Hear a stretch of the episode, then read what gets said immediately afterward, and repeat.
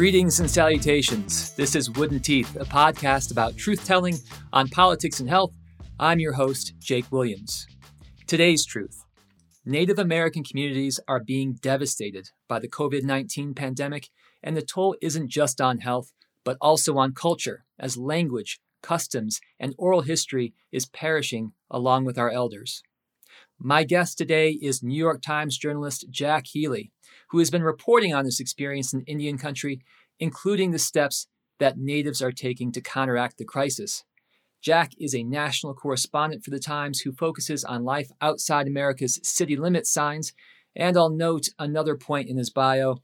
He adopted a street cat from Baghdad, and that cat contributed some meowing to this interview that you may or may not be able to hear, and I rather enjoyed it. Let's get to it. My conversation with Jack Healy.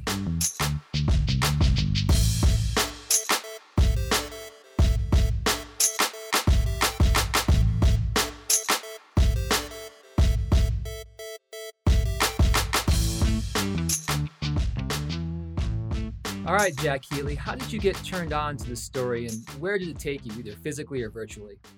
Yeah, well, I mean, the start of it was was really rooted um, months ago um, when the pandemic crashed into uh, the Navajo Nation. Um, and you know that the Navajo Nation is the largest um, American Indian reservation in the country, and um, you know it was just really, really hit hard in the early months of the pandemic, um, and so what we started to see, n- not just there, but in um, in Native American communities across the country, was that um, as the virus kind of took hold um, elders started to die. And I started to see um, reports on social media and from uh, contacts I know of people losing grandparents and parents and aunts and uncles. And, um, you know, it just sort of reached this kind of critical mass um, and just grew into this real crisis. And so that's when um, I heard about the Taken Alive family and in the Standing Rock Reservation up in North Dakota. Um, and the, the, the Taken Alives are this very prominent family up at Standing Rock. Um, and Standing Rock, people might remember the name. It uh, became pretty famous in 2016 when um, activists and tribal members um, protested to block an oil pipeline. And it sort of became synonymous with this new uh, Native American, newly reinvigorated uh, Native American rights movement um, for tribal sovereignty and environmental justice. Um, and, you know, I, I went up there to cover the protests back then.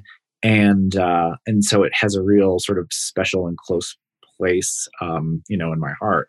And so um, when I heard about the Taken Alive family, um, I, I, scrambled up there with a photographer to to chronicle um, the the loss of uh, basically like four elders from this one family, um, and that's where the story kind of began for us. I was really struck by uh, a quote uh, in your piece, which was uh, by Jason Salsman um, of the Muscogee Nation in eastern Oklahoma when he said, "quote it's like we're having a cultural book burning. What did he mean by that?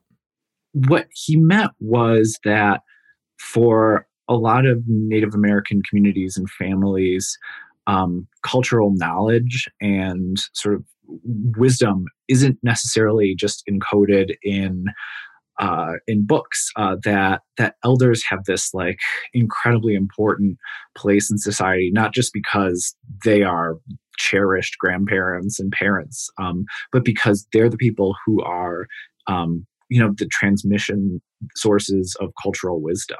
Um, they're the people who uh, teach younger generations to speak Muskogee or to speak Navajo or to, to speak native languages that have really been um, kind of threatened and have have um, in some cases that uh, we you know the United States tried to, you know, assimilate out of existence and tried to basically erase, uh, you know, for centuries.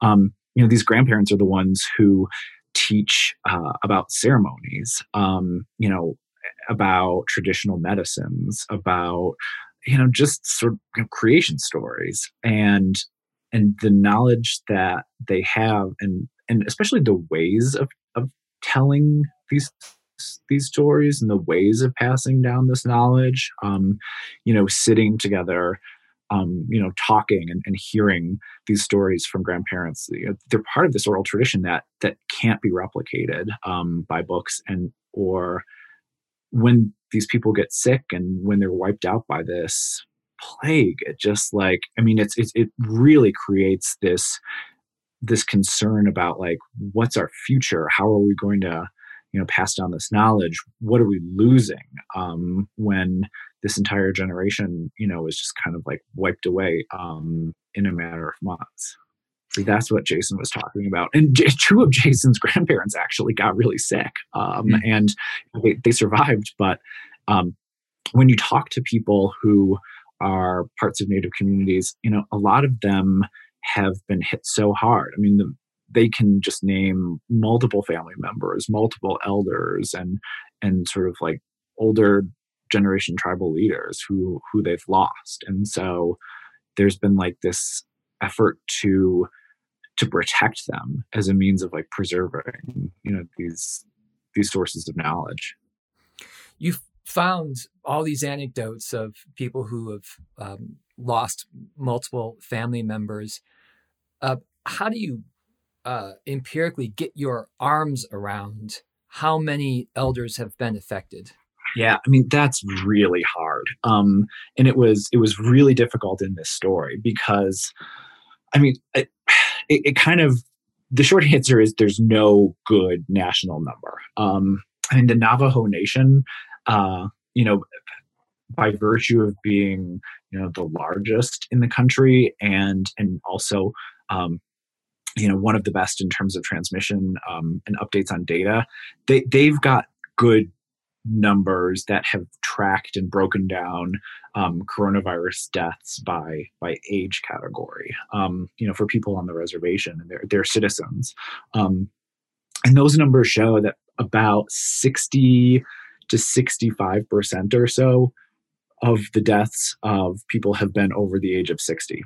Um, but once you once you get outside of like the political borders of a reservation it, it, can get really difficult because for for a number of reasons. Um, like seventy percent of um, Native Americans actually don't live um, in sort of like rural settings. They they live in urban areas, um, and that is that that can make counting deaths or counting cases difficult for a number of reasons. One is that uh, Native Americans are often misclassified um, when it comes to, you know, being counted by hospitals or health systems or or coroners' offices. Um, they're misconstrued as white or Hispanic or Asian, um, or you know their tribal identities, um, tribal statuses aren't taken into account, and so um, this like th- this poses has posed a problem for all sorts of issues over the years, whether it's like counting victims of crime or trafficking or um, you know census level representation issues, um, and now it's a big problem with coronavirus. And so, like it, this sort of like decades of misclassification and miscounting mean that we don't really have a good answer on on how many tribal elders have died or have gotten sick. So it's uh it's it's real tough. You know, my own father, who's Native American, was in the hospital recently, and I went to visit him. And oh, where's this? Uh, this is in Denver. Oh, uh, okay. Uh, is is he is he I'm sorry is he um like from a like a Colorado tribe like Northern Arapaho or, or no, he's from um, we're from the Pokagon band of Potawatomi Indians. Oh okay. And um his nurse uh happened to be Navajo. Oh okay. And uh, they got into a conversation um about uh, COVID nineteen, and she she kind of leaned in and uh, in kind of a whispered tone said, "You know, I think they're trying to kill us all."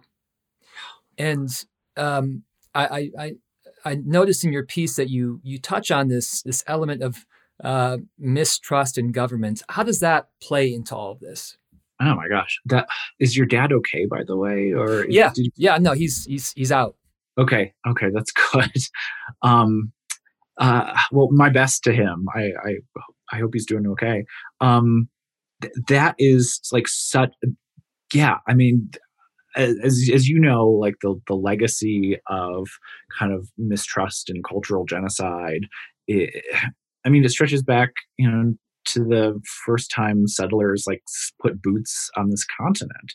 Um, you know, I mean, through eras of smallpox blankets and genocide, uh, physical and cultural and medical experiments that were conducted on Native Americans without their their knowledge or consent, forced sterilizations. Um, I mean, a lot of the elders who are kind of most at risk for the coronavirus right now lived through um, you know the tail end of, of, of this era. Like, I mean, they that they can sort of remember um, these things happening or being taken off to boarding schools and um, you know stripped of you know language or you know culture or connections to family or resettled in cities and things like that.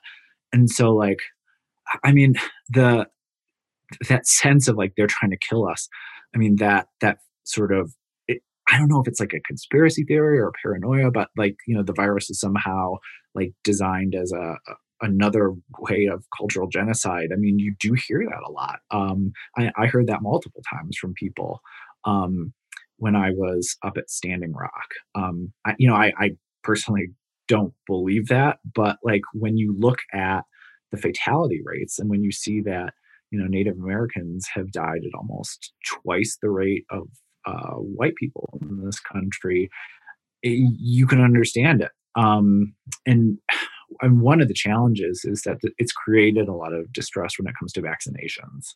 Mm. Um, and you, I, I, heard at Standing Rock and, and in other discussions with with um, folks, uh, you know, Navajo or you know Ute or, or um, Northern Cheyenne or um, Lakota, this kind of tension over whether or not to get the vaccine. Um, you know, some people were really wary of the vaccinations because they thought that like not enough um, native people had been included in the trials like for for the pfizer vaccine or moderna. And so there was a sense of like you know you know is this sort of like legacy of health inequity kind of repeating itself? Um, some people said that like they thought they could just deal with the virus through means of uh, traditional um, you know medicine. And um, and they thought that that would be sufficient um, you know to to protect them. I mean that's obviously um, a, a, risky proposition. And then there were these families where there were um, there were elders who were sort of being convinced by their kids to um, get the vaccinations despite their like really deep misgivings. Um, I actually I talked to one woman. Can I tell you uh, like a quick story? Please do.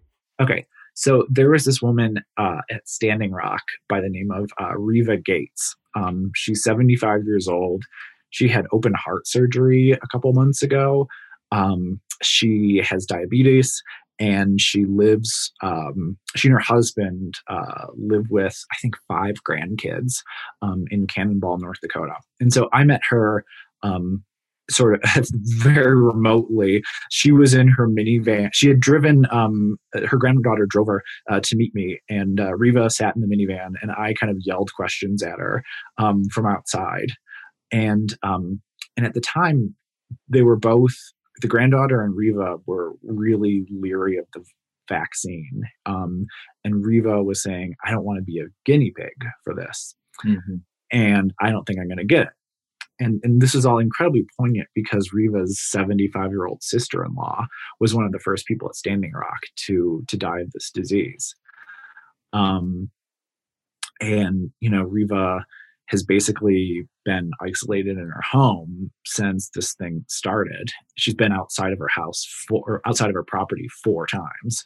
Um, the fourth was when she and I talked, and so you know I, I left her and um, I wrote the story up, and a couple weeks went by, and I called her up to see just how she was doing and, and you know whether anything had changed.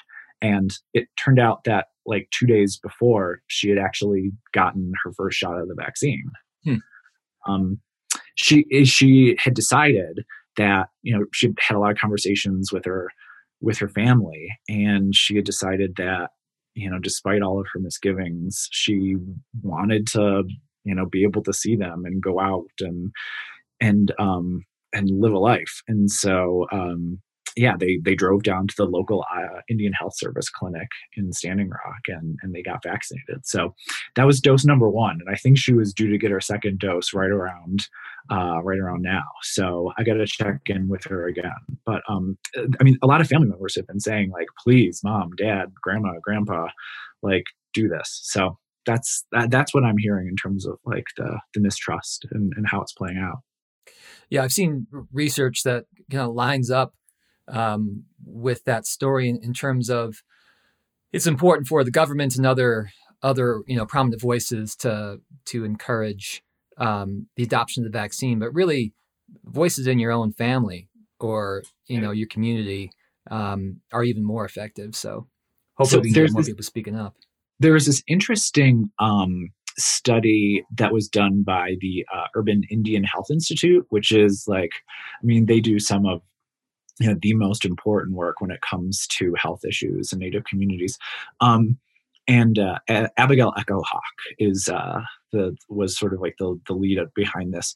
Um, she had been pointing out that there has been really limited um, or almost non-existent research when it comes to uh, native views on vaccinations. And like a lot of the surveys that you see by like major media or polling organizations are all they, they don't really break it down and they haven't specifically sought out native voices and so abigail did. Um, and what she found was that like when it comes to like motivations for taking the vaccine people in i mean th- there was a lot of you know resistance and, and, and wariness in uh, among native communities. But f- in terms of motivations like why get vaccinated um, surveys for um, non native communities suggested that one of the best messages is it protects you against this virus.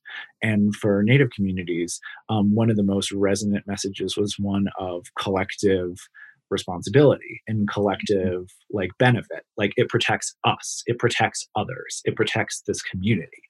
And abigail was saying that like that sort of messaging is necessary to like as a means of persuasion. Like if we need to persuade like maybe 30 or 40% of this country to adopt this vaccine we can't just present a one size fits all public health message that you know and expect it to fit in different communities when you know like clearly there's evidence that um, an individually minded ethos works better with some people than others. And so like that's one of the big questions is like is the government messaging this vaccine in the right way to the right people?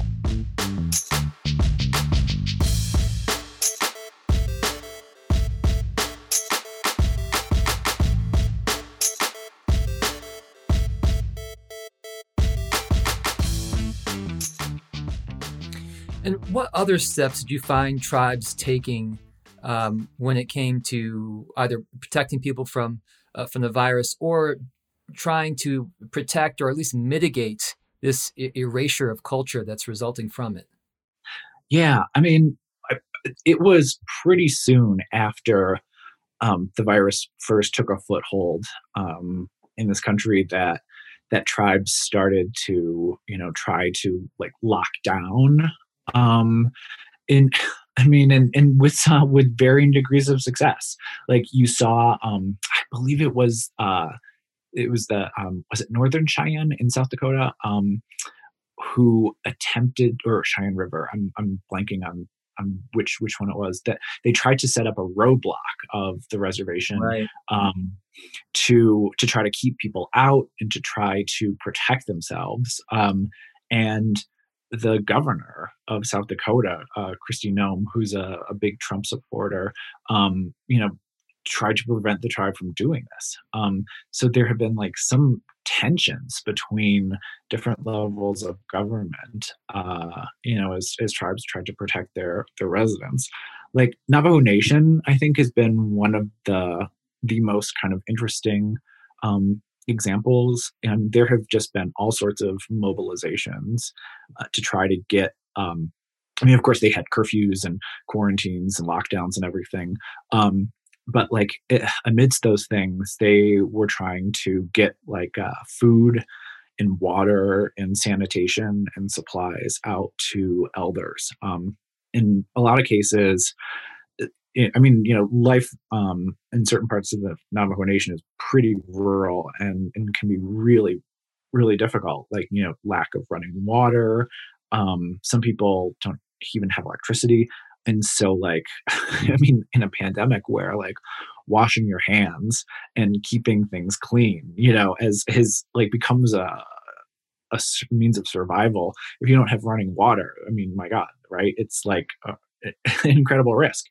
And so, like, uh, volunteers started trucking water out to people. Um, like Navajo uh, women, especially, um, stepped up in this incredible way to deliver like sanitizer and supplies. Um, and I don't know, these efforts were, they struck me as like, on one hand, like an incredible community mobilization, but like it really also underscored um, the incredible disparities um, and underinvestment when it comes to you know just basics of of life and hygiene and that so many people I think take for granted. Um, and and I think it I don't know I mean for for so many people you know they they had to travel you know hours to get to a hospital sometimes um, like a lot of the the hospital services on reservations were were small and got overwhelmed quickly. And so you know on standing rock for example people were getting shipped you know three hours to you know major medical centers um, if their conditions deteriorated. So um, I mean, families were spending thousands of dollars on hotel rooms um, and gas and travel and time away from work just so they could, like, you know, be with relatives um, you know, in the hospital like 400 miles away from their homes. You know, last year um, you reported on how the COVID 19 crisis is uh, affecting uh, tribally owned casinos and how that's impacting local economies. How does that play into all of this as well? I mean, I, it, it has still devastating I mean, tribal funds. Um, and some of the some of the casinos have reopened um, sort of minimally, but uh, you know, business is still way down. Uh, it affects uh, funds for tribal health services. Um, tribes uh, have been sort of getting CARES money and and figuring out what they can spend it on and you know what the dollars are going to has been a real complicated process. Um, you know the, the money has kind of come in drips and drabs. They've had to fight for it. There have been all sorts of um, battles over actually like getting the money to get provisions. Um, and so I mean that's I mean you know the money part of this pandemic has been incredibly difficult for for them as they try to set up health services or you know set up testing or and, and now um, you know roll out vaccines in a big way. You know i wanted to end with a, a question for you just about journalism. Um, and um, obviously journalism has been uh, under i'll say some stress uh, both economically uh, and politically. And i'm just curious how you view, view your role as a journalist and how that might have evolved uh, in recent years. I, I mean, I never really thought of myself as as too much more than you know an observer, as someone who like whose job is basically to hear people's stories and bear witness. And and I mean, obviously, anytime you're a journalist, you get into you sometimes get into scuffles, whether it's with like a PR person or uh, a politician who doesn't like a story. Um, there's an inherent tension, right? When you're trying to get information from institutions that don't want to give it out, or they have a particular story or storyline that they want to push, and you're trying to, you know, report something that that contradicts that. So I mean, there's always been tensions in, in journalism, but like I mean, really, like the past, you know, four or five years or so since the campaign, I mean, I'm being called an enemy the people or being it, just trying to talk to someone and having to go through um, a whole lot of rigmarole about how like oh i'm a member of the opposition or i'm i'm the resistance or i'm the enemy and this kind of stuff has been you know pretty new and and I mean, it's it's been really difficult to you know to convince people, especially a lot of people on the political right of this country, that I don't have some sort of ideological, you know, agenda, or that I'm not some sort of like, you know, secret agent liberal democrat activist because i'm not right? I mean like i mean so I mean, the Trump presidency has been obviously like really hard. His rhetoric has has trickled down, um, you know, to the street level of reporting, where it is just like incredibly difficult to, you know, get people, um, a lot of people on the political right to to talk to you anymore, um, or to convince them that you're not going to uh, twist their words or that you don't have an agenda. Um, and you know, every time um, I go out and, and do stories, uh, you know, with just talking to people and meeting people I've, I've never met before. Um, I, I do get a lot of that. And a lot of people, you know, have like just declined to talk to me um, because they are that suspicious. And, you know, th- that's unfortunate because, you know, as a journalist, you just want to hear from everybody um, and as many people as you can. And if we're not hearing from people because they don't even want to engage with us because they are that suspicious of of what journalism's purpose is in this democracy. Um, I mean, I think everybody suffers. The journalism suffers. Uh, readers suffer from not hearing from them. I mean, it, it's really difficult. Well, Jack, thank you for what you do, and um, a special thanks for shining some light on uh, these communities who are too often in the dark out in Indian country. Oh man, I mean, thank you so much for this opportunity and for for spotting the story amid all of like the political turmoil and crises. Um, it's I, I just feel like it's important to keep telling these stories. Thank you.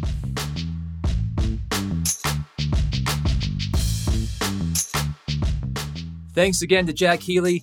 You should be able to use the Google to find the pieces that we discussed. Uh, and in case you need more data for that, his story on tribal elders ran in the Times on January 12th of 2021, and he contributed to another story about the economic impact on tribes that ran on May 11th, 2020. You can also follow him on Twitter at Jack Healy NYT. Reminder, you can and should follow this podcast by subscribing to it and help others find it by giving us a rating. I look forward to seeing you next time.